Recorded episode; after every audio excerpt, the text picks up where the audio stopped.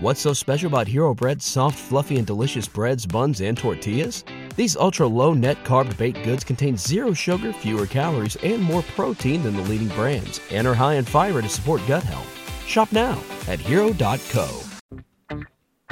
Live from a bunker in the heart of the Ozarks, three human beings, or are they mutants, talk about movies. It's Sif Pop and other pop culture. Because it's not just movies. That's true. We do talk about. Thank other you, things. announcer guy, for adding that in. Yeah. Whoever, whoever that was doing that amazing intro. Welcome to the newest episode of Sif Pop. Today we're going to be chatting a little bit of Do We Care articles popping around in the pop culture world. We know they're pop culture because somebody else started gathering those for us. Mm-hmm. Yeah. I was not doing the best Our job of producer that. Caleb does that. Thanks, Thank you so much, Caleb. Caleb. We also are going to have two movies reviewing today. Yeah, and we're joined by our guest guru this week. It's Sam. Woohoo! Hum da hum da hum. Nice. Yay, Got theme Sam! song. How can people connect? There we go. I'll see you guys later. Thanks very much. Bye bye. Uh, that's a perfect reason to connect is just to say hello. Uh-huh. So if people want to connect to you during the show, I think you're looking through the, at the chat and you could pop in there. But how can people find you on Twitter? uh, Twitter, you guys can uh, tweet me at Samuel Gavin, G A V I N. Cool. Um, and it, it is a surname. I get a lot of confrontations about it. People go, people ask me um, surname, and I'll say Gavin, and I'll go, no surname. like, excuse me. I know what my name is. Thank you very much. So Danae is is a little bit confused right now because I think she doesn't understand surname means last name. no, I knew that. Oh, okay. So Gavin is usually a first name. What? Yes, Gavin is a Oh. first name, and so it's but it's his last Typically, name. yeah. So Oh, see, that's what I was confused about. okay, I Yeah. thought you didn't know that surname also meant last name. No, I did know that part. Okay, but thank cool. you for clarifying. I thought maybe you thought it meant. I'm glad like, I confused everyone. I'm, I, I came to do what I sought to do, and it's great. Listen, these cross cultural conversations are It's part of the important. beauty of having Sam on. It's this is good. You you expand your knowledge. You expand your cultural awareness. Well, earlier in the exclusive pre-show, which you can only listen to in the show reel on Mixler slash Shoe the Dough, if you want to listen to that, or if you listen live on Mixler. I, w- I learned that the word pensioners means senior citizen. That's right. People drawing a pension. That's correct. Pensioners. I just thought maybe you thought surname meant like Sir Samuel Gavin. You know, like that was your surname. Was Well, if you guys want to call me that, by all means, I don't let stop you. Sir Gavin. only if you've earned it from Sir the Queen, Gavin. Sam. Only if you've earned it from the Queen. Well, you know, maybe one day. We all have goals. All right, uh, so we're gonna get into chatting about some movies and having some fun doing that stuff. But first, we like to start off with the world of pop culture. Here's some stuff going on. Sam and I will say if we care to talk more about them. It's do we care? All right, first, do we care headline? Justin Bieber and Skrillex have been sued over the vocal loops on the song Sorry. Do we care? Ah, man, Ironically, it's called Sorry. Right? I don't know. I, I kind of care because I feel like copyright issues are possibly the biggest issue in the world of entertainment going forward because it's so easy to grab stuff and use it, and those rules have to be figured out. But at the same time, I, you know, I don't necessarily care about rich people arguing with rich people about who deserves the money from their songs. You know what I mean? Yeah. So yeah, I even found it difficult to engage in um, Fox taking a clip from uh, Doug Walker's Nostalgia Critic video and then uh, planting a copyright claim on his video saying that it was now in a Family Guy episode. um, which is a bizarre story, and it does definitely highlight the uh, controversy of um, is that of, of how ridiculous this. Yeah, yeah, completely true. Um, you go on his uh, Facebook or whatever, and he's posting all about it. They literally took a clip from his from a- from a video he did, put it in Family Guy, and then Fox did put a copyright claim on the original video saying this That's this is in a. Family Guy episode. I know they couldn't even just go and find a clip of this video game. They just got it from a YouTuber. I think that's absurd. But even then, he's like what? He's he's a very successful YouTuber, and he's practically famous at this point. So I have trouble caring myself. yeah, that's that really is insane though. Uh, I think it's hard to know you, you know the worth of what you do for an Mhm. artist for so for example obviously we care about this a little bit basically there's an indie artist um, who goes her name is white or uh, White Hinterland is like her performing name. Okay. Her her real name is Casey. I think it's Dino. Okay. Anyway, Casey, sh- as an artist, she created a song that I think eight to ten seconds, uh, eight seconds, an eight second snippet was used in the Skrillex uh, mm-hmm. Justin song. So the problem becomes, you know, she's like, did not give them permission. I think she got somehow got wind of it or something, and she even warned them, like, I, I am not giving you permission to use this. This is mine, mm-hmm. and they still used it. And the song is very popular.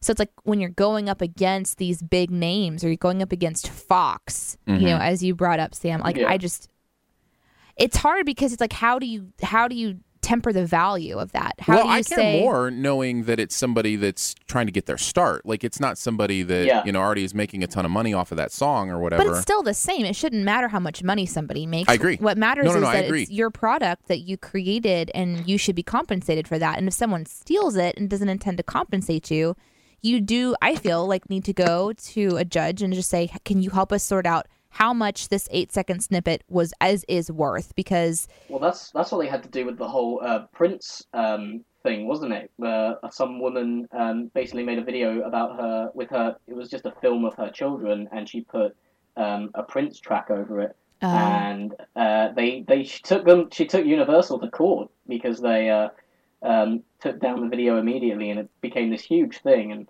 you know, it's it's only a and when you think about it, the video, you know, it's just a video of these two children, but the implications of what happened there blew up massively. And, um, you know, people cite that now as when they try and argue, rightfully so, when they argue against invalid copyright claims. yeah. They go to that, they go to that story because, you know, it's one little thing blown up to a huge thing. And ultimately, it's the people with power abusing it.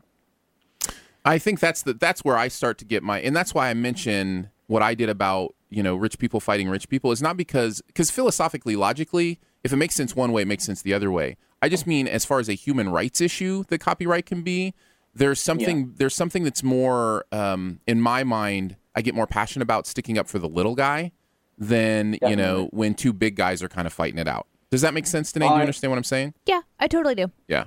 So I, I, I think once go ahead. I, I, wa- I was going to say I just I once followed a guy who was doing these great movie reviews, um, doing all the Bond films and uh, all the Spielberg films, and then one day he got a copyright claim or he spoke to someone, was made to believe that he was you know doing illegal things, which he wasn't. He was doing you know cri- he was using it for critical, analytical, educational purposes, yada yada.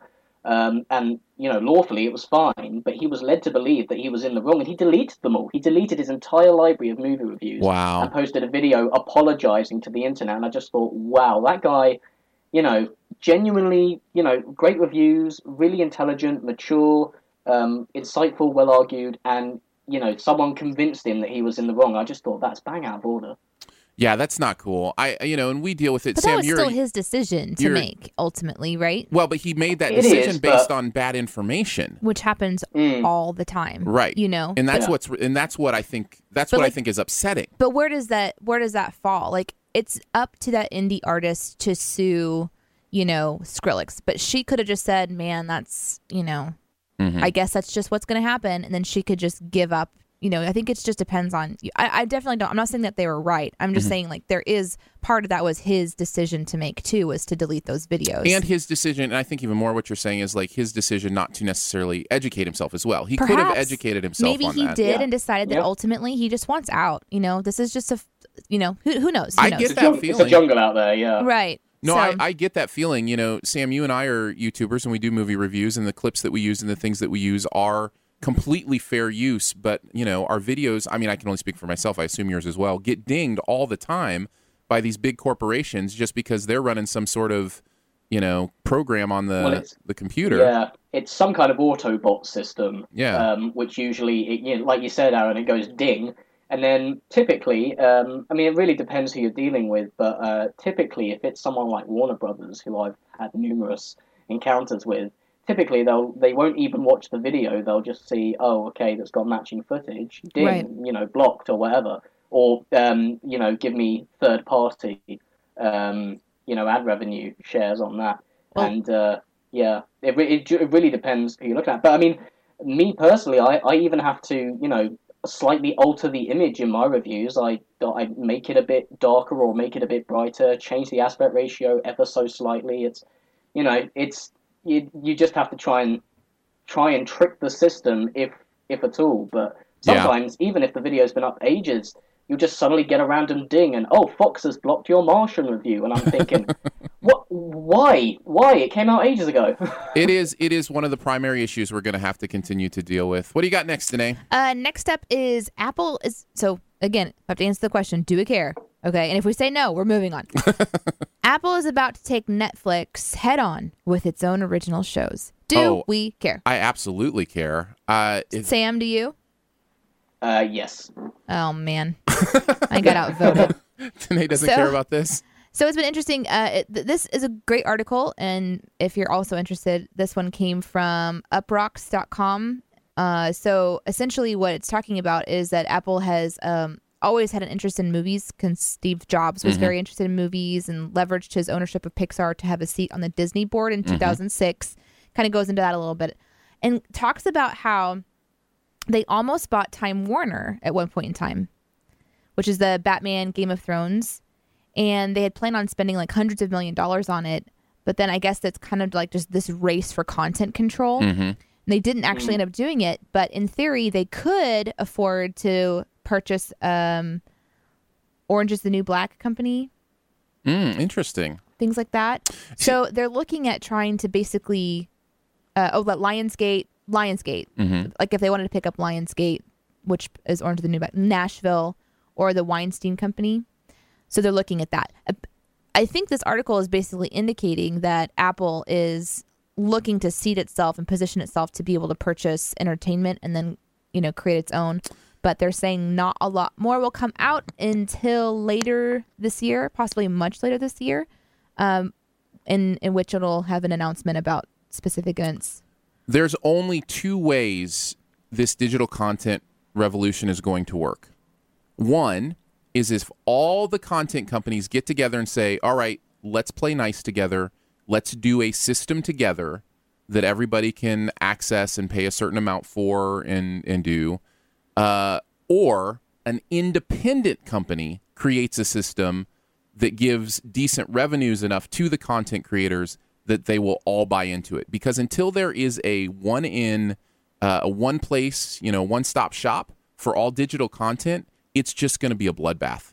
And that's what Apple is entering here is the idea that they own this content, so they're going to make money off of it. And you know, Netflix is producing all their content that they own, so they can make money off of it. But until it's all in the same place, the consumer loses. That's my opinion. That's why I don't care. What do you think, Sam? I have nothing to add. You summed it up perfectly. Awesome. Thanks. Good. We can move on. Last article. Uh, do we care? Microsoft could introduce not one, but two new Xbox One consoles. Do we care? Sam? Uh, I'm not a gamer in the least, so it means nothing to me. Oh, this is sad. I actually don't care about that either. I'm a Nintendo person, if anything. So. I also Same. do not care. I don't know. It's I'm a- a Nintendo person. I don't even buy Nintendo games anymore. I have a PlayStation. You know, if we're gonna, I think I like the PlayStation Realm. Although I did like the Xbox. Uh-huh. well, you're a one Call of point in Duty. time. You're a Call of Duty fan, right? I do like playing Call of Duty. So my boys are playing. I want to know what you think about this, Denise. Since we don't care to talk really about this, uh, I'm We're going gonna talk about something I want to ask you this. All but. I want to get to the movie. I no, want no, to get I to do the too. movie. I do too. We'll get there. This will be very quick. Uh, my my boys bought a game on Nintendo, um, I call uh, like S- Sploosh maybe or Splash or I can't remember. Splish, splosh. Splosh. Yeah, I have no idea. But it's basically Call of Duty, except for you're painting everything around you instead of killing people. And it's like all first person shooter style and So it's just Someone's commented Splatoon. Splatoon. That is correct. Yes. how how wait wait.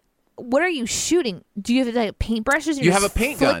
pl- so you have a gun. Not a paintball gun, not like a, you know, that kind of gun, but like an actual paint gun that sprays paint. Do you understand what I'm saying? like an arc of Mhm. paint. Or you I have a yes, or you have a, a roller, like a paint roller. I think they they like swipe And what around happens to the person whenever you? You just paint their territory. So like they have all these different like you know capture the flag type games, different types of games, but instead of like killing people, if you paint them enough, then they have to respawn. Like paint enough of their territory or so something rather like that. than one ammo taking somebody out, you have to repeatedly beat them with a paintbrush to take them out. Is that right? I'm I'm just trying to envision. Like, are they laughing like they're being tickled while they're being painted? Is it Yeah. like everything's happy it's rose? potentially as as much pain as there is on the screen is potentially the like the most Super gory, right? the most gory game in the world if the paint was red. But no, it's like these bright colors, so I'm sure it's fine. I just thought that was funny, you know, that Nintendo would do something like that. Um, so Yeah, anyways. the very, very blatant PG version of Call of Duty. yeah, yeah. I thought there you go. I love it. That's great. Right. you get the clip prepped for starting off. We're actually going to be reviewing X Men uh, Apocalypse next. And then just after that, we're going to be reviewing Alice Through the Looking Glass. Um, Aaron and I go into all of our movies without having seen any trailers or any kind of, you know, previews of any kind, um, as much as we're able. So we had, I had zero expectation going into that. You already know that about this if you listen to the show. Sam, had you seen any uh, like previews and stuff before going into this movie? Uh, I saw the Alice trailer um, uh, reluctantly uh, in the cinema about five times, and I watched all of the X Men trailers, hoping it would get me excited for the movie, and it ultimately didn't. But we'll get to it in a sec. okay, so you had a little bit. Um, we are not going to spoil anything for you during our review, or at least we're going to try our best not to, including not playing anything from the trailer, except for we're going to ha- start off with some of the music from the X Men Apocalypse soundtrack.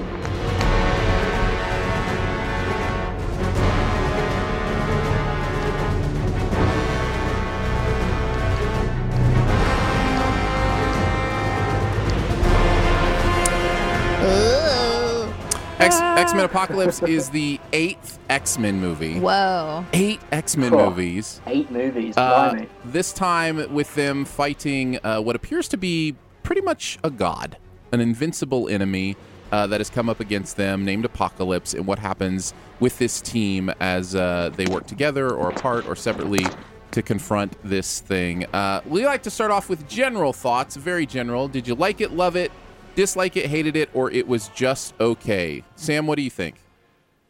I'm somewhere between disliked and it's okay. All right, today. Um, I think I'm on the same. I I find I feel kind of like I did watching the third um what was it called? Uh, uh Hunger Games? Star Wars? No, no. you know how like the the the third series was actually two movies. The first Oh, of yeah, the like two. Divergent and that kind of stuff. No, uh, but specifically when I left that movie, Hung- I think Hunger Games Part Mockingjay. Mockingjay Part One or whatever. Okay, yeah, yeah. At the end of that movie, I I remember leaving feeling kind of like I felt in in this movie. Ah. So I think I did a, I think I did a It's okay, dislike it on that review too. I feel the very same. Uh, I am probably between it's okay and liked it, and maybe even a little closer to liked it. I think I had a good time with this. It is not a great movie, but I, I feel like probably a lot of it has to do with my love for X Men is the reason that I that I liked it. I just love the property, so I think that's kind of where I ended up. What are some of the What are some of the things that you guys found to enjoy about it? Sounds like neither one of you really enjoyed it that much. Danae, what about you? Um, kind of like what you said, right? Like these are characters that I've been familiar with for a long time. They're familiar, uh, familiarly played from the last X Men movie that came out. What was that one called? Days of Future Past, No, First class. um, First Class. First Class. Yeah. Okay, that was two two X Men movies ago. What? Yeah. No. Yes. Okay. Were Me- you asleep for the past like three years or so? Well, I get everything that I try to dump movies pretty quickly, Uh-huh, and yeah. that's actually not in my favor because I was watching this one going, Wait, "Who are these people again?" and really, I had no idea who Magneto was for a while. Really? Yeah, Okay. until one particular scene. Um, Where he controlled metal. where he controlled metal. I was still confused after one of them and I was like, wait a second, he does look a little familiar, you know? Oh, anyway. So maybe it's just been too long since I've seen Well, and that is- series. there- but I did I did like that you are seeing the X-Men universe. Like you're seeing characters do pretty cool things with their mutant powers. Mm-hmm. But overall the movie was not great for me, so that wasn't even fun. Like it made me want to go back and watch you know the old cartoons I used to watch and be like, let me go back to the characters that I really fell in love with. Sam, what about you? Did you find anything to like about it? I found a few things to like about it. To be fair, I didn't. Um, I found the film disappointing more than I did insulting or anything like that. I don't think we're we're dealing with a Brett Ratner X Men Three or anything Right, right. like that this time round. Um, because I, I mean the the new the new characters, the new younger versions of the previous generation characters, I really enjoyed. I thought um, Tye Sheridan as uh, Cyclops, I really liked him. Uh, um, he didn't get would have liked for him to have gotten, but it's the most focused Cyclops has ever had. So you know, one step at a time. Um, and you know, I thought um, Jean Grey and Nightcrawler. I mean, Kodi uh, Smith McPhee, who's playing Kurt Wagner, uh, channels his inner it channels his inner Alan Cummings uh, perfectly. Uh, he does it like a pro. Um, and you know, I there were scenes that I enjoyed, but ultimately, as a as an overall piece, I found it very confused. Is the big buzzword for me? I thought it it was confused about its tone. It was confused about its place in the series and what it necessarily wants Yeah. to do. Um, because it, it in in a lot of ways, I don't know about you guys, but with Days of Future Past, it really felt like not only was it a great self-contained story, um, but you know it it also opened the door to a more colorful X-Men universe, which I really felt the series needed to kind of be reinvigorated. And this time round, I feel as if Apocalypse should be that more colorful X-Men movie, and yet it still feels more transitional, as if by the very end we finally get to that movie that we want to see, and then it ends. So I just it's it's very mixed for me, and I think I think the, the main thing it just feels it's confused. I don't think it, the movie really knows what it wants to do or what it wants to be. That's the feeling I got. You you mentioned you mentioned the thing that I think the movie has going for it is the performances, the characters, the acting. I I really think I would say pretty much across the board. I enjoy these characters as they're being portrayed. I loved Nightcrawler. He's he's actually my favorite X uh, X Men He's, anyway. he's the most fun character I think in the I- movie. I, I loved I loved him when Alan Cumming did it, uh, and I love this version as well. Um, I, I agree with Cyclops. I think Cyclops is more ra- well rounded than we've ever seen him. I still think Jennifer Lawrence is doing fine as Mystique. Um, I think um, why did his name just slip my brain? Uh, Professor Xavier. James Mc- Oh yeah, James McAvoy. McAvoy. McAvoy is so perfect in that role. I love him as Professor X. He's Uh, brilliant. and I and I have since first class. I just think that's such a brilliant casting choice. Not that um, you know, uh, is it Fassbender that plays Magneto? Um, Yes. He he's great too. So I think the movie does have Yeah, that going for it. Is these people are ma- are doing great work. it's they're not they don't have a lot Yes. to work with or there's so much going on you know there's so many characters it's like they just sort of dumped in a lot of you know we're going to introduce these storylines and i think that is part of where it gets confusing but Yeah. but at the same time we know these characters so well it's but i feel like they never really got a chance to everything felt forced to me the the, the, Yeah. the progression of the storyline it was like we're moving here now we're moving here now we're moving here now because we have this great force that we're trying to Yeah. get to but it but it was like it was trying to develop as it went like Yeah. we're watching the characters realize the magnitude of what's going on kind of as we go and there was a lot of potential for that storyline to be really great but something about it was was off for me and i think it was because maybe you guys will agree with me on this the the writing wasn't that great like it wasn't like they were Mm, no. it was very basic it's it's almost like what you would expect when you turn into a saturday morning cartoon Mm-hmm. they're gonna Yes, say that, this is exactly what I was thinking. The the character arcs are very cliche. Yeah, and it, and that's maybe where there was no real deep payoff. We have great actors and actresses. We've got great, you know, special effects that can kind of really show their power and their ability, and some really neat stuff going on.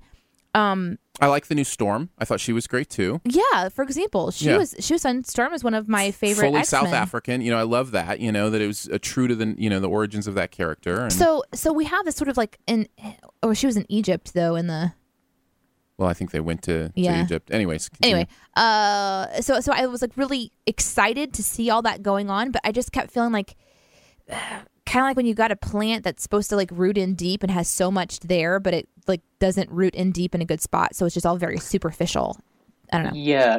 It Can reminds- I say what my my biggest issue with the film is? What I, where I think it mainly trips up. yeah let's transition to our Um, worst thing maybe I, I have one more good thing that I want to say. Can I just get it out? Sure.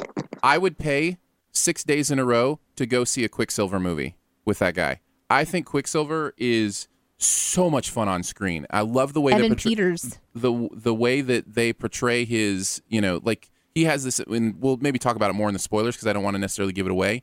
But he has his big scene, you know, his big power scene in it, it was just joyous to me to watch. I just love that effect. I love the way they do him. Uh, and so that that was one of the highlights for me that I wanted to mention. Yeah, mention. that there are some there are some good scenes in this movie. Mm-hmm. Definitely. Absolutely. Okay, go ahead, Sam. What's your what's your biggest issue? What does it come down to for you?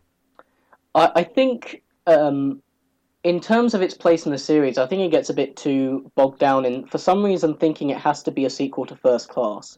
Because, in my opinion, uh, the character arcs for Mystique, Magneto, and Xavier were perfect in Days of Future Past, in as much as it put them exactly where they needed to be. It made us understand those characters, and I don't know if they needed to, you know, have such a big focus on them again this time round.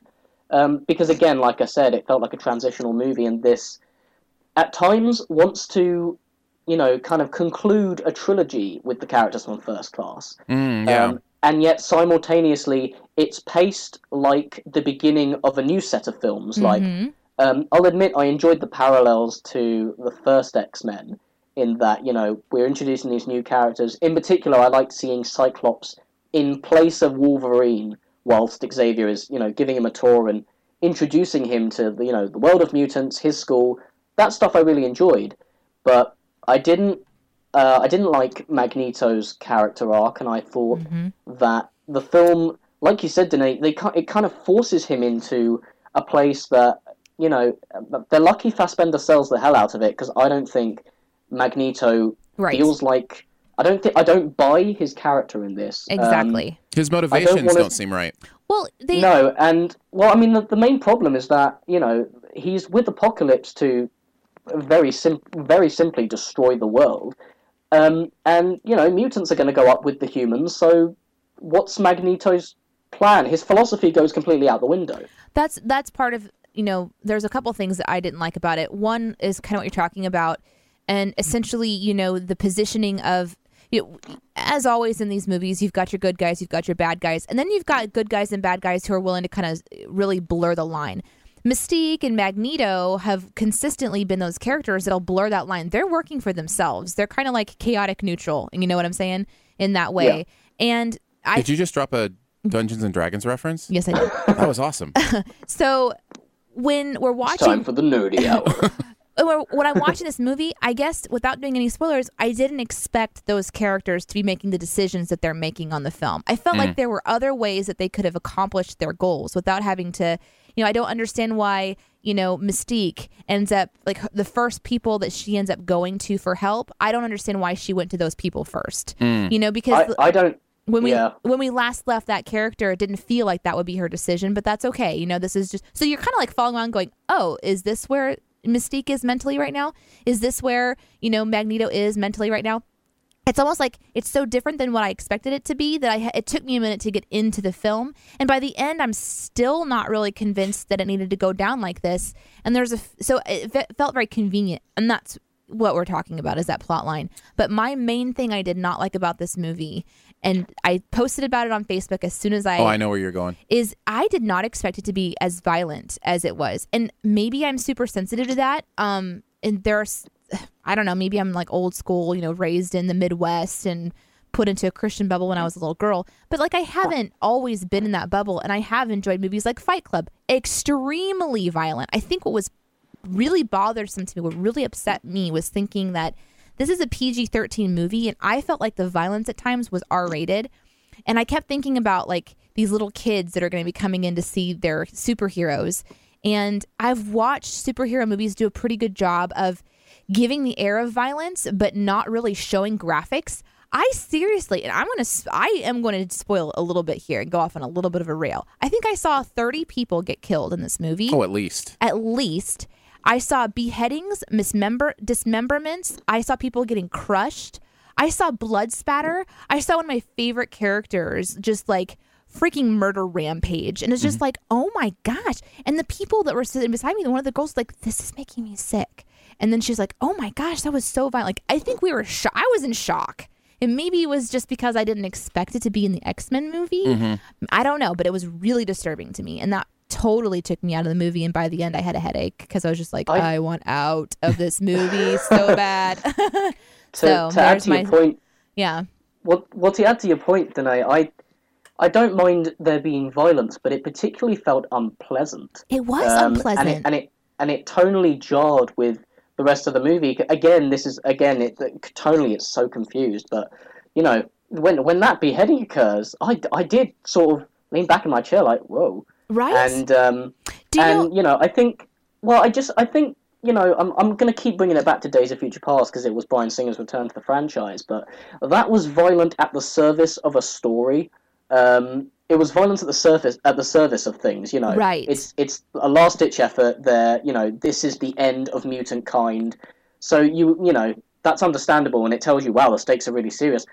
This time round, it it felt it just felt uncomfortable, and you didn't Mm-hmm. really know how to respond to it. And I there was a point when I turned to my partner and I said, wow, this is really really brutal. It really is a brutal. brutal movie. is the word that I use to. Um, I uh, when I did my radio review, which is the first review I get out, sixty seconds long, and I mentioned the violence in there, and just to be aware of it for you know people who may be uh, you know uh, offended by that or not want to take their kids, right? So the first comment I get was, "Well, it was only that one scene, the murder rampage scene that, that you had mentioned. It's like it was really only that one scene, and because that's because they want to do a rated R movie with that you know character kind of thing." And I said, "Nope, nope, wasn't just that one scene." And then I mentioned all the stuff, and he was like. Oh yeah, yeah. I guess the, I guess it was pretty brutal. So I mean, one of the very opening in, in the opening sequence of this movie, there's a moment where it turns almost into like one of those medical stories where they're they're you know s- splicing somebody open so that you can do It's like some an sort of surgery. Yeah, it was like an autopsy picture, and it was like, oh wow, that's not what you know. And some of, world- some of that stuff is okay. Like I, I think that I can put myself into that world, and it's just like that's. But this one was like just murdering people. This is just like Yeah. like you, like you said, it's violence just not Just for violence, Just for yeah. violence. It, it kind of felt Yeah. like Gotham in that way, where it's like, really, do we have to go this dark on TV? Okay, whatever. Um, Go well, ahead. yeah, and- and, I mean, in comparison to other superhero movies, I mean, Captain America: Civil War has you know violent moments. There's you Yeah. know, without spoiling things, there's a particularly brutal sequence towards the end where you Right. know, you know, truths are revealed, and it's horrible to watch. It's really hard. It's at it's at the service of the story, and Mm-hmm. it does. You know, you believe that it's just another part of this emotionally well-rounded universe. There are light sides and there are dark sides, and this, uh, you know, I don't know why there had to be, you know, for instance, a beheading or, you know, even, and and then countering that, you know, we we keep mentioning uh, the scene that shall not be explicitly named, but the scene in which a certain character goes off on a rampage. Um, you know, I almost felt that the movie it got so it, it got so uh, quote unquote mature with its violence, and then suddenly took a step back when it as if it couldn't, you know, delve that far. So it's like how how violent do you want to get? Because I would almost have expected them to, you know, really focus on that sequence and really exaggerate it. So I, I'm I'm curious and confused as to what the movie wanted me Right. to feel like. and that goes back to your original point about the overall confusion of the movie, tonality, all that kind of stuff. Kind of, kind of goes in and out. My worst thing uh, about this movie, and something we haven't talked about yet, I think it completely wastes Oscar Isaac. I think his That's Apocalypse, right? Yeah, yeah, the guy who plays Apocalypse, who was also Poe Dameron in the latest Star Wars. In case you didn't know who uh, who that was, Oh, that is such a waste. right? I had no idea. Um, so I just whether it was the makeup or the direction or you know this the you know kind of the the story of this character, I It just boring. it was just completely boring. Oh my gosh. yeah. You know, sometimes prosthetics work for people and sometimes they don't. And in the character of Apocalypse, what they didn't what they failed to do was explain to me as someone who doesn't know the character Apocalypse Mm-hmm. until Why like he's blue? why why well or why is he uh outfitted the way he's outfitted Yeah. you know yeah. and it's not until much later that that there's any kind of a vulnerability to that character and we still I- don't even understand it really. I don't personally, Yeah. but but but you're right in that. It, so he's so encased in this suit Mm-hmm. and in this prosthetic that he, there there's not a lot of an ability to really relate to him as a character, which is ultimately fine, you know. But Well, you no, I don't think you- that is fine. I think well, you do need to relate to the villain in let's movie. think about Bane, for example. Mhm. Bane is a bad guy, you know. Um, And he had his face prosthetic, he had his yeah. face covered. But we had an opportunity to really get vulnerable with him. There was a that scene where you know he's turning into the person that cared for Mm-hmm. her at the very end. You know, with the twist that Bane isn't the guy. You know, it's like that was a really powerful moment where he turned into a very vulnerable man and we kind of started to care for him. You know, um, this movie definitely missed, but the, there again, not surprised because a lot of it was so superficial. Yeah, I totally agree. Yeah. All right, let's you go around. I Go ahead. Oh, sorry.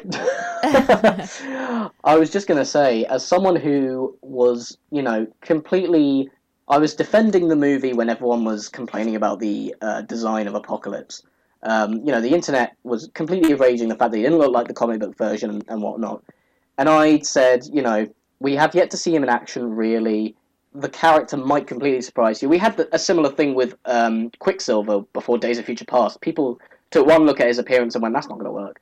So, you know, I was willing to give the movie the benefit of the doubt, but watching it in action, it I found it really ugly looking and as someone who is usually all for changing things from the source material, I know nothing about Apocalypse outside of what I've seen from a cartoon.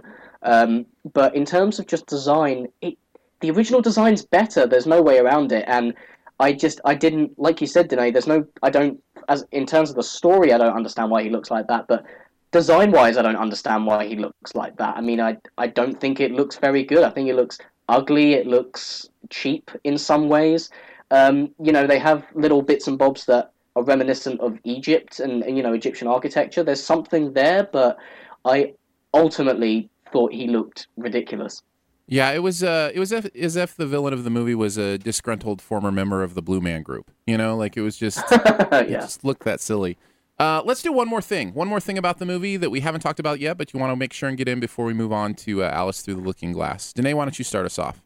Um, I think if I had one more thing, I would say this might be the first time. Well, I don't know. I, w- I really felt like they had a big missed opportunity in this. If they would have uh, developed, maybe this movie was in uh, from the viewpoint of not the characters we've seen before. You know, like Professor X and Yeah. Beast and everything. And maybe I, I'm realizing you actually did kind of reference this earlier, Sam, because you said that felt more like a trilogy button up or something. Mm-hmm.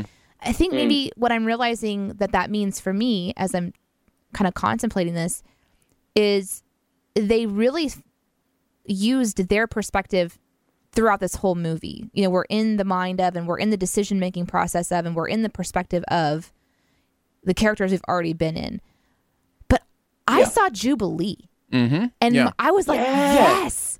But you yeah, know, come on, bring Jubilee in. right and then we've got nightcrawler was so fun Mhm. you know and we've got uh you know these new characters um we've got cyclops and we've got you know so and there is like there is a moment in this movie where they have the perfect opportunity to really uh, uh, jean grey young jean grey Mhm. you know to really like set us the viewers in their world from their perspective and weave in those elders and Yeah. I think what they've potentially done here is com- is killed our desire to go back and see those young characters. Really? I Yeah. felt the opposite. I don't know about that. Yeah, I felt the opposite. I I don't know if I want to go back after that one. oh, I felt the exact opposite. but See, yeah. but I mean, if if they do another movie that's just those young people, Yeah.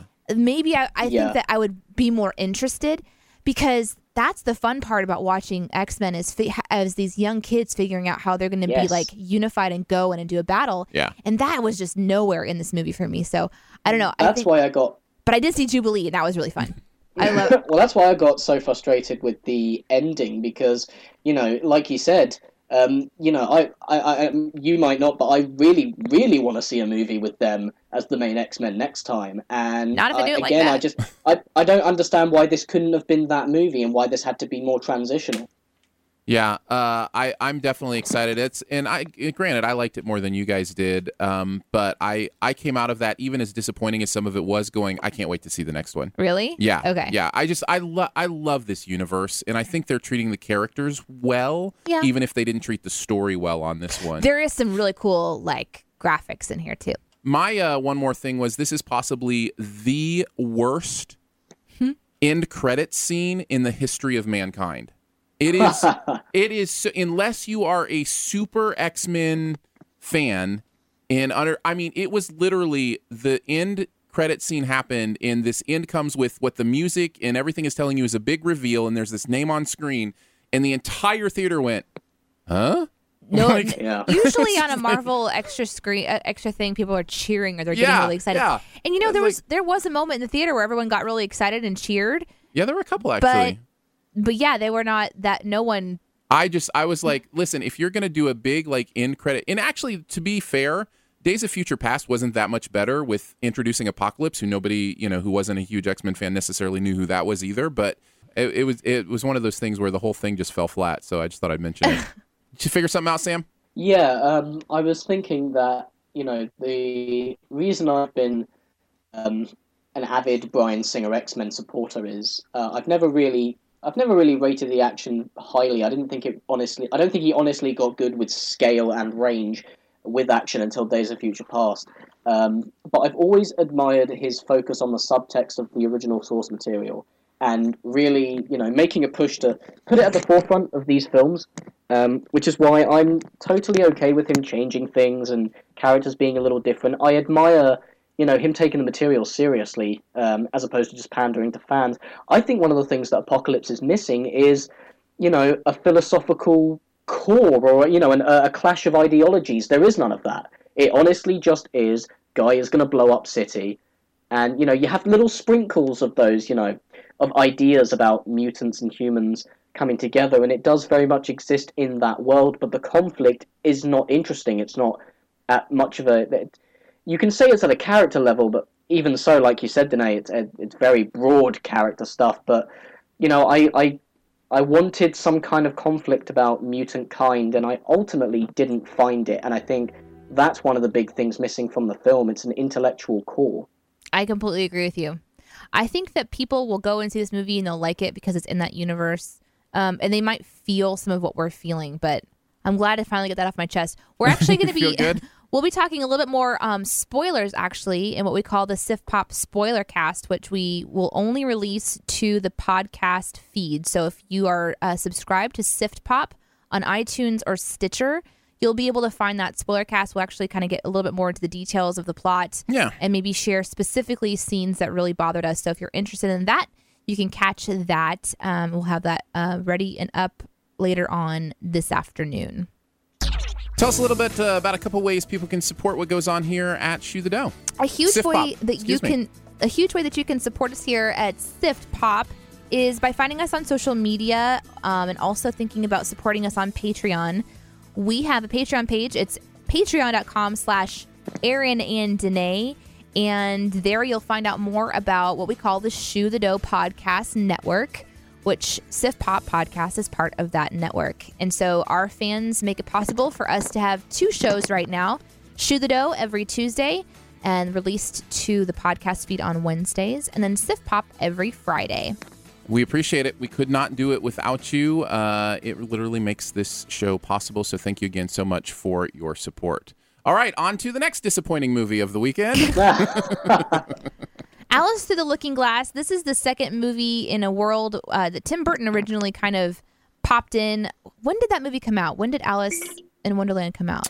the original, you mean the Tim Burton version with Yeah. Johnny Depp? I think it was six years ago. Really? Yeah, yeah, I think it was like two, 2010, something like that. Okay, that's I mean, we both have Google in front of us. I can Yeah. actually look if you want me to. Um, and in that universe, it was really interesting because you've got the Tim Burton kind of like, you know, backdrop to the Alice in Wonderland story. And I think that when I saw the original movie, I enjoyed it. The characters were different and unique. You know, uh, we've got fun characters sort of playing the evil queen or queen of hearts and you've you've got new things like the white queen uh, we're getting to see characters in that way tweedledee tweedledum done a little bit differently and it was a nice mixture of cg work really interesting colors, really interesting palette. You're talking about the first? Mad You enjoyed the first one? Yeah, Yeah. and then you know, really good Alice. I loved Alice. So coming out now, this is the second movie to come out, sort of in that same linear series or the same you know world, Mm-hmm. looking kind of similar.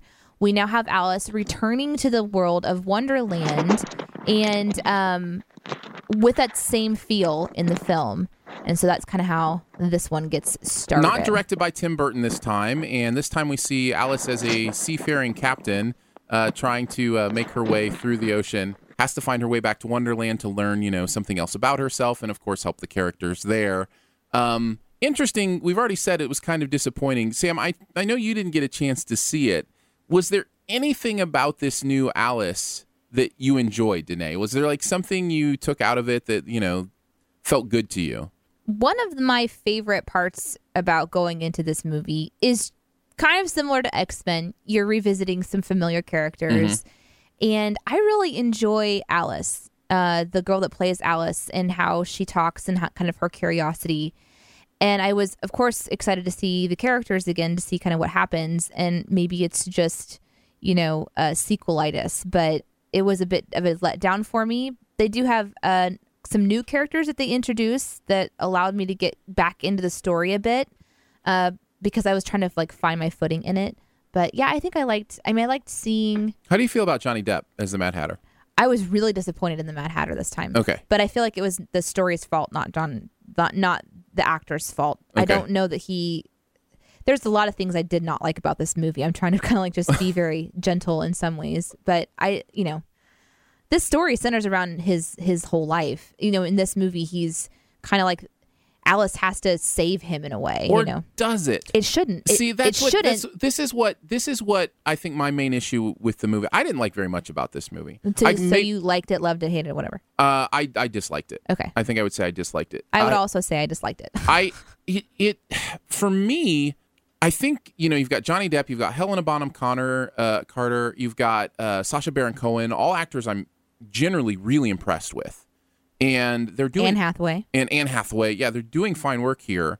I think the problem is it didn't know which story it wanted to tell. It was telling all of them at the same time. Yeah, there were three distinct stories that could have been their own movie, and given a little more focus and a little more story tweaking, could have had some really interesting themes. And but I didn't know which one they were trying to go with. They had three storylines they tried to tie together with the Mad Hatter storyline, and ultimately that doesn't work. And so when your main storyline is not actually ni- uh, threaded through in a decent way, then it felt like it was falling apart by the end. well, I didn't feel like the stories thematically tied together at all. Like I couldn't figure out wh- how why the Mad Hatter's growth would then impact Well, this Alice's story's about growth. family.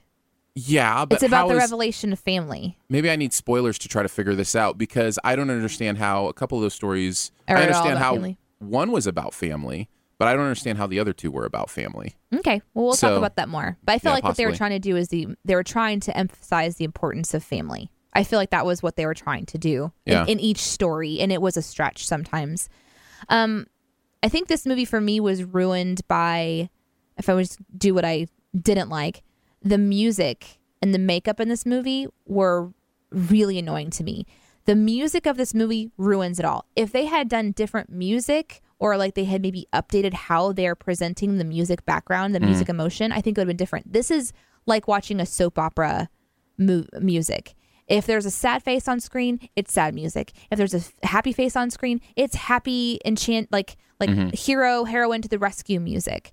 There was like almost no downtime of just constant exactly what you would expect. Here, let's tell cheesy you how to music feel. in the Yeah, yeah, background. yeah. And and then on top of that, some of the um some of the other things kind of felt like that too. Like oh, it's like a oh, we'll just put some music by this guy on there or whatever. Mm-hmm. Um, but the uh the costuming I liked. Uh, it was the hair I liked. Um, some of the worlds we went into. There's a particular like a huge castle that's made out of like clock pieces. Some of that was really beautiful to look at. Really nice visuals. I got to say that Helena Bonham Carter, uh, uh, Carter big head effect Yeah. is really fun. Well, I- it, there's it is something fun. really fun like about the- that. Yeah, and that's what I'm talking about. And by the end of it, like I'm remembering how much I love these characters, but the music was just so so and and the stretched Hatter story, putting Hatter into a role where he has to be so emotional and distraught. Um, and the way that it's portrayed and the way that it's all coming out was so distracting and, and like just annoying to me that I couldn't concentrate. And his makeup was possibly the worst makeup I've ever seen. Hatters, Hatters was awful. Yeah. I hated it. It would change from scene to scene. but I think that was purposeful. I would hope so, but I didn't like it. I didn't. No, and I'm, ta- I'm not talking about the digression of his character because they change his makeup sometimes when his emotion changes. Mm-hmm. I'm talking about like they're like marching, you know, in one scene, and the makeup changes from one interaction Oh, with you're talking more like continuity. yes continuity. Yeah, yeah. That- and when your makeup is so insanely crazy and wild and huge and it's so big on the screen it's going to be very obvious but it looked like like an eight year old did it and it was so annoying to me i'm like seriously you guys have so much more resources to do something more interesting than paint him with a clown face white uh, like a strip of red across his cheek and then this sort of like I don't even know. I don't even know. I was Kaleidoscope eyes. kaleidoscope eyes. It was really distracting. It's a Beatles I reference. felt like it needed to have something else. And I know somebody worked countless hours on that, and I applaud you for your effort, but I did not enjoy the makeup. And you suck. no. it just, and it takes you out of a movie, especially when it's supposed to be kind of wild and crazy like that. Yeah, no, I totally get that. It's it's funny, isn't isn't it? How those little distractions, even though you know, like that shouldn't be, you know, what the the story depends on. If you get taken, if like anytime you're made aware that you're watching a movie, then I think the movie is doing a bad job. When you talk about the music, anytime you're aware of the music, the music has failed. Oh my gosh, the music was just, awful. Yeah, it should just be something that influences you without making itself known. I feel like this movie was just, you know, that comfortable return to a world that you love um, and characters that you love and that kind of a thing. Um, and I noticed, though, that the adults, you know, 25 range, 25 and up range that were in this theater, when they saw a character that they really enjoyed from the first movie, they were like, oh, you know, they were into it. They were into that, you know, world again, even if the rest of the movie wasn't great. I could tell that it was striking that you know chord with the people that were in the in, in the audience. Sam, So- do you have any questions about the movie? Kind of a, kind of an outsider curiosity sake. No, I don't think so. I've only seen bits and bobs of the first one, and I know that they give Alice a prophecy arc, which immediately turns me off from ever watching it. Um, and that's to say that I've never really been, I haven't been into recent Tim Burton. Um, so Well, you know, um, Sam, I don't know that I would say that it has a prophecy arc to it. Would you say that, Aaron? The first one? Are you talking about the first one, Sam? Or the Yeah, yeah, I was on about the first one. Yeah, yeah, the Oh, first oh, one okay, definitely okay, okay. does. Sorry, I just wanted to clarify that. So you're not the stuff Tim Burton has done recently. You're not a big fan of. Well, I mean, he hasn't really wowed me since Big Fish, um, and uh, so, you know, I, I've seen. Usually, Tim Burton is good when he's got someone beneath him that can provide a really good screenplay. Um, and uh, from the look of the Alice in Wonderland movies, to me, I mean, I haven't seen the film, so I can't give an honest critique, but it looks to me like it's you know Tim Burton just showing his version of Alice in Wonderland, and I doesn't look like there there there's much there. But I do, you know, I haven't watched it, so for all I know, could be the best movie ever. Well, I will say that in this movie, you get to learn more about the characters of this land. I also feel like I need to clarify. Tim Burton actually only produced not- this one. He Oh, did okay. not direct it. In fact, the director I think is the guy that directed the last couple Muppet movies, uh, like Muppets right, Most Wanted. but it's and- still very much existing in oh, that sure, yeah, universe yeah, yeah. that he He, he obviously has his fingerprints all over it. Yeah. and I did enjoy, you know, something that I would say, uh, even though we're kind of poo pooing on it, i- this movie does delve more into the world of, you know, the characters that you kind of may have liked from the first one. And so you're going back into Alice in Wonderland world, you're going back into Wonderland, you're learning about the history of these characters as Alice has this adventure through time. And that can be kind of fun. And I think this would be a great, fun movie for kids. I don't see there really being a lot, you know, to be concerned about with going in. I actually really liked Sacha Co- Cohen. Uh, Yeah, Sacha who- Baron who- Cohen. Mhm. uh, who plays Time in this movie. I really enjoyed him. I thought he I brought life love to him. I love him when he's doing somebody else's movie. like when he does his own movies, he gets really annoying to me really fast. But when he does somebody else's movie, like him, him and Hugo, he's so great. Like you know, it. This movie, you have some human. pe- You you have humans or you know human like characters, and you have a lot of CG. And so I felt like you know where we had humans interacting with other humans, you could tell they were acting maybe together. The movie does have some shining moments, you know. So I wouldn't I wouldn't def I wouldn't turn this movie off. You know, it's a good I think that it has good messages in there about family and good mm-hmm. messages in there about, you know, helping your friends and I think it's done pretty well. Like as a if I was going to compare, you know, which one would I send you to, X-Men versus the Alice Through the Looking Glass, I would actually have a hard time figuring out which one. well, it would depend on what kind of person you are. I Yeah. think too, in a lot of ways. I They're kind of similar in some there ways. are. In fact, I was just thinking it, it, it was when you guys mentioned X Men being a Saturday morning cartoon.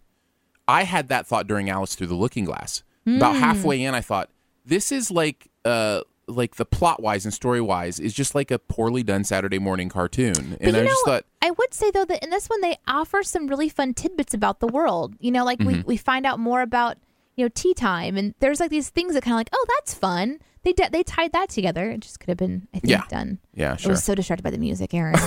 was it? oh, it was awful. I hate music that's Who did just the like. Wait here, here, Who here. did the score? Uh, I don't know who did the score. We could we could look it Do you know up. what it felt like? What did it feel it like? It felt like a reality TV show.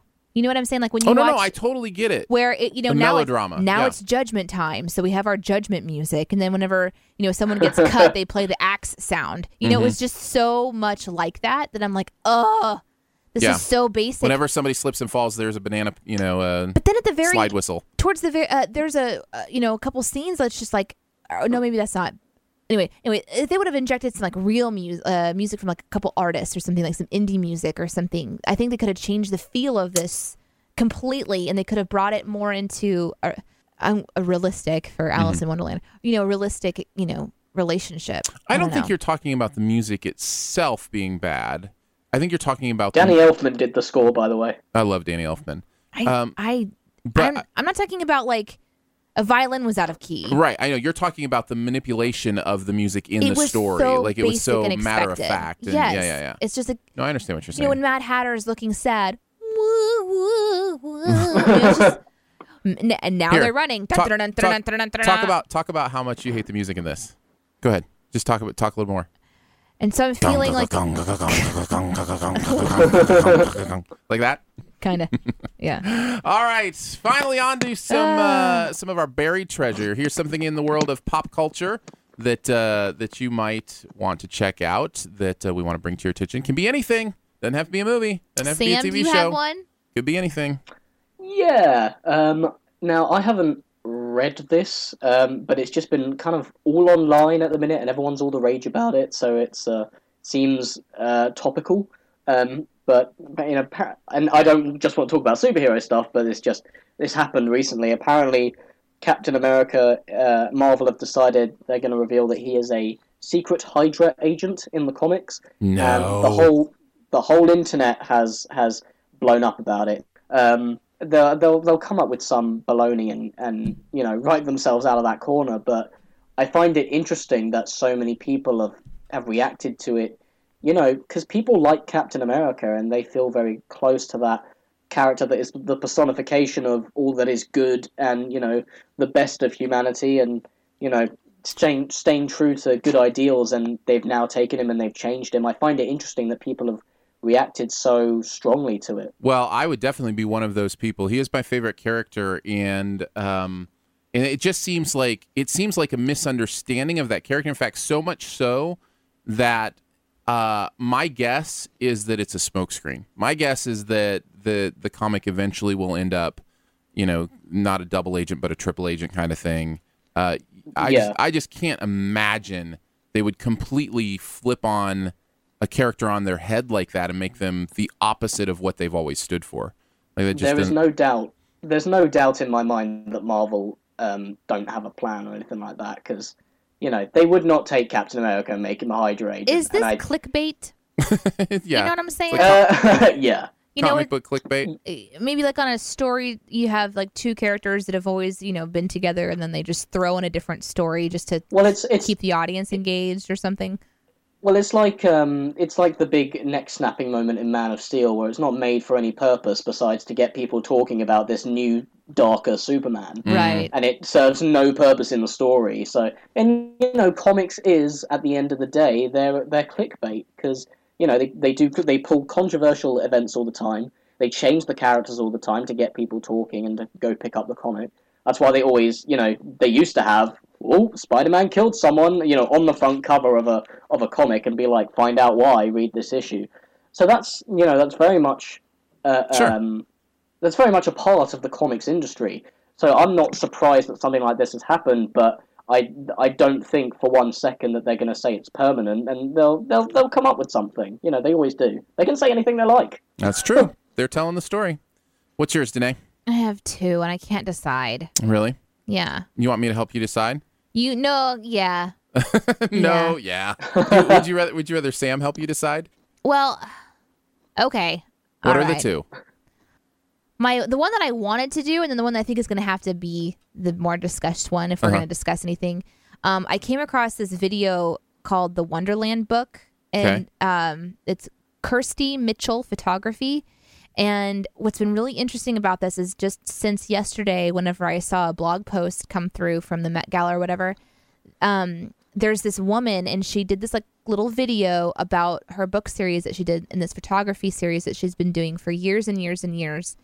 And you learn more about her story. It's a really well put together kind of series about why she's creating these photography books and etc but the pictures are just breathtaking and Cool. her story is really really beautiful so i'm going to share this on our aaron and danae actually it's now called the morning dna uh, facebook page just look for facebook slash aaron and danae you'll find it um, what's been interesting is in the last you know several days when the uh, I think it was the I think it was the Met Gala shared her picture or her her video. Her story. It's been viewed so many times, 1.5 million and growing, and it everything that she's got is just selling out and it's not expected and it was all collector's edition Wow. and people are now fighting over Wow. the books and she's like I'm completely overwhelmed and like we'll print more she's like I'm not printing more She's like So- the Chewbacca mom of the art world right now. yeah, it's true. but the, it's because the photos are just absolutely breathtaking in the story. I would highly recommend if you're an artistic person or you love photography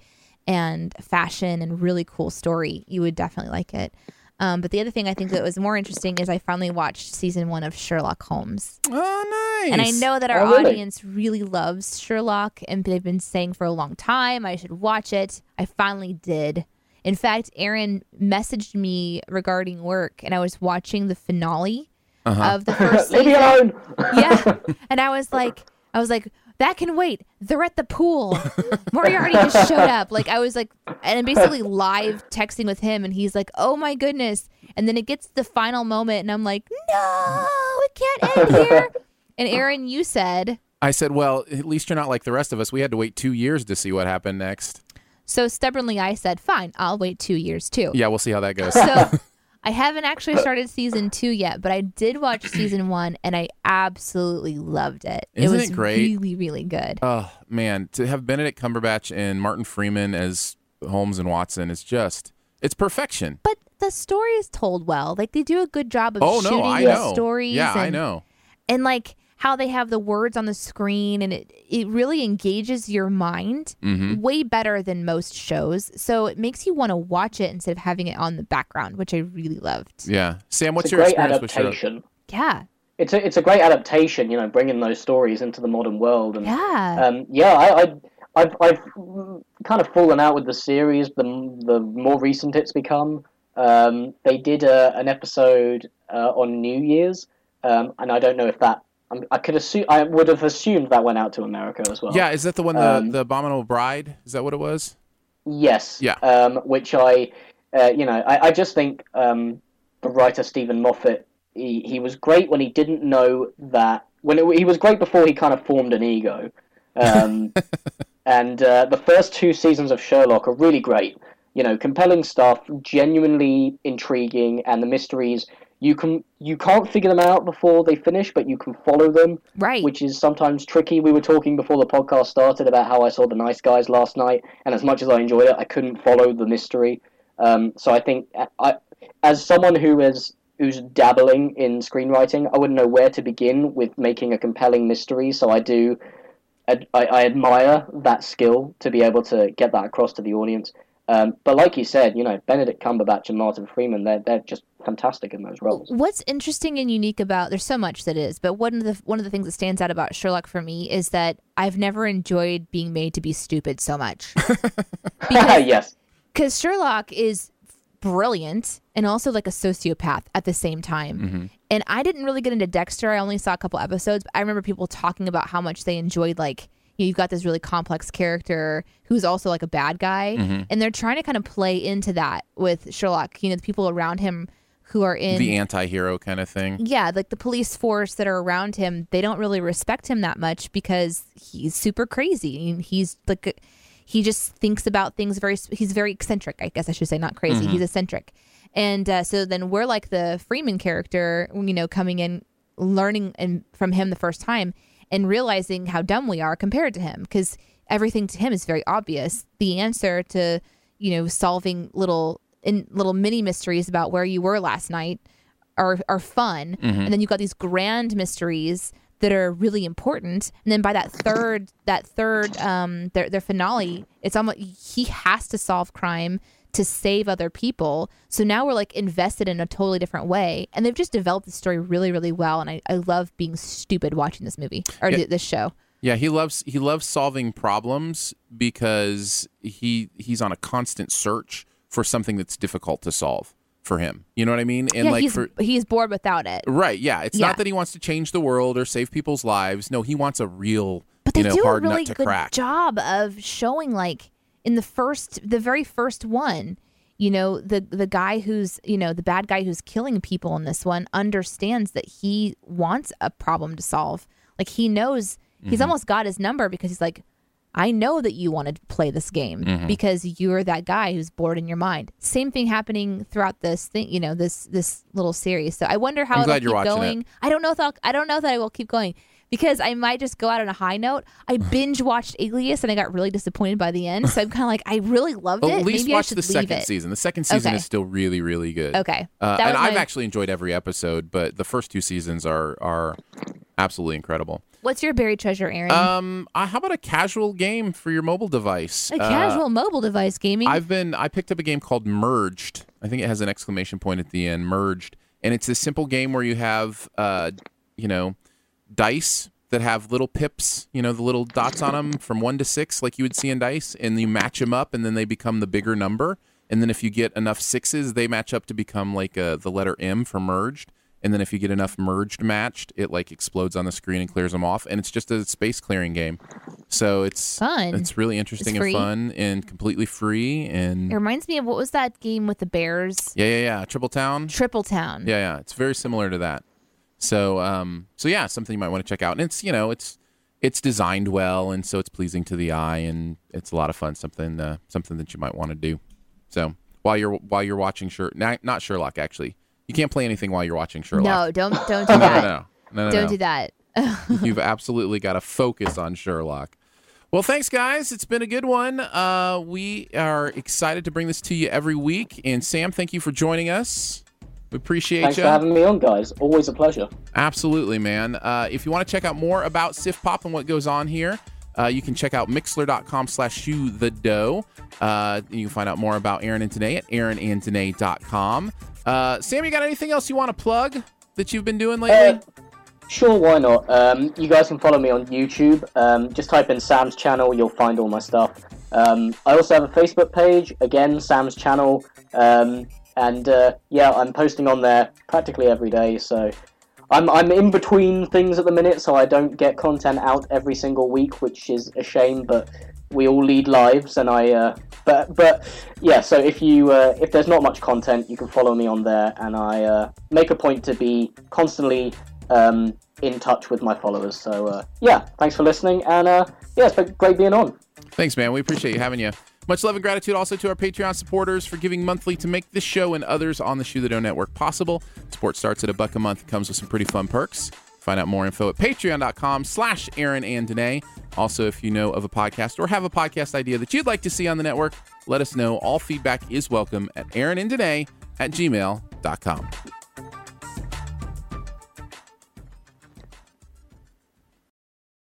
Bye. bye